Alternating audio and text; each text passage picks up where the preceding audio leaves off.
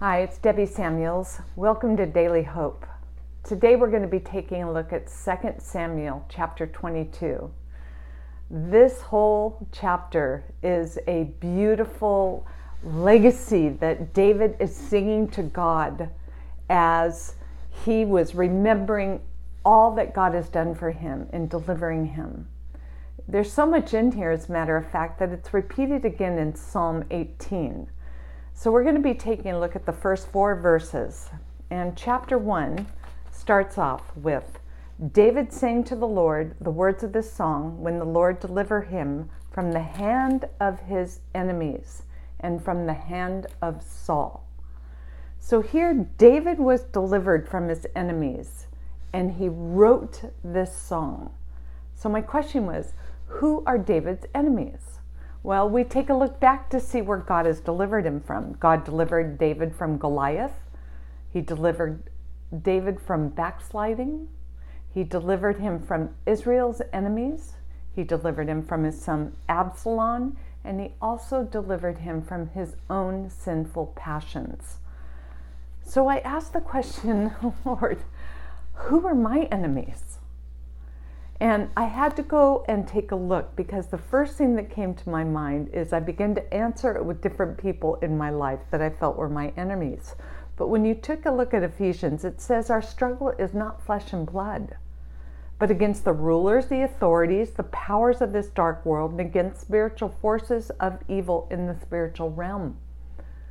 And I begin to see that our enemies are the things that want to keep us from that right relationship with God.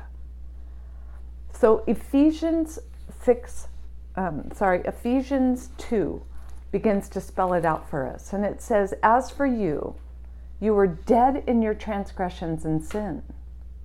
There's death when we have transgressions and sin in our life, which keeps us from a loving relationship with the Father.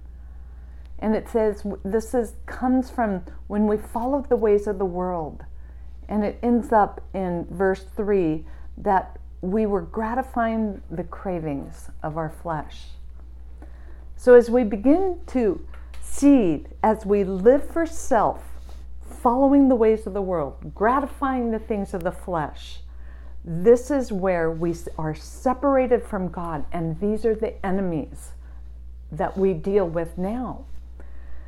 So, our enemy, what is that area that you fall prey to constantly and easily? Well, as believers, we may think, well, we're, we have a relationship with God, so we don't have this issue anymore. But the problem is, without the time of spending in confession, those sins can easily begin to come back into our thoughts, our actions, and our attitude. I took a walk yesterday and I did a hike up a hill, and I decided as I was hiking that every step I take, I was going to spend time in confession.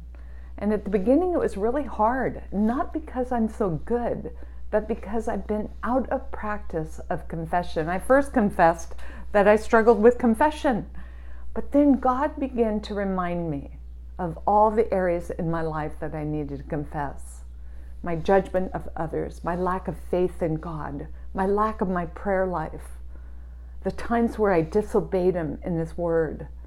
The more I confessed, the more I had to confess. And then I found out that that mountain wasn't tall enough for all my confession. You see, Jesus came to bring us life, and He gave us the power to defeat sin. And this comes through our practice of confession to Him. When I got to the top of that mountain, I had to climb over the last rock.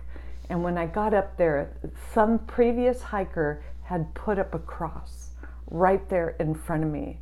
And it was such a beautiful, sweet reminder that my sin, the, the enemy of sin in my life, has been defeated.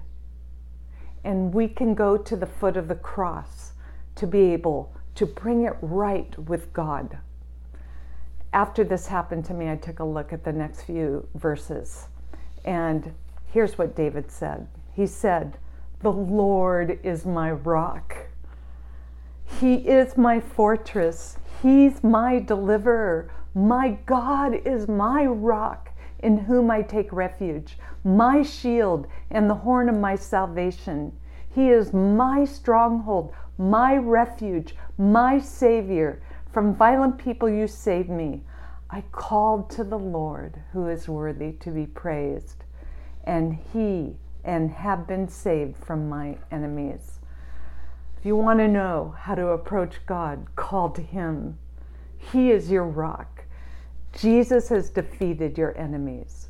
May you spend some time this week in confession and going back to the foot of the cross.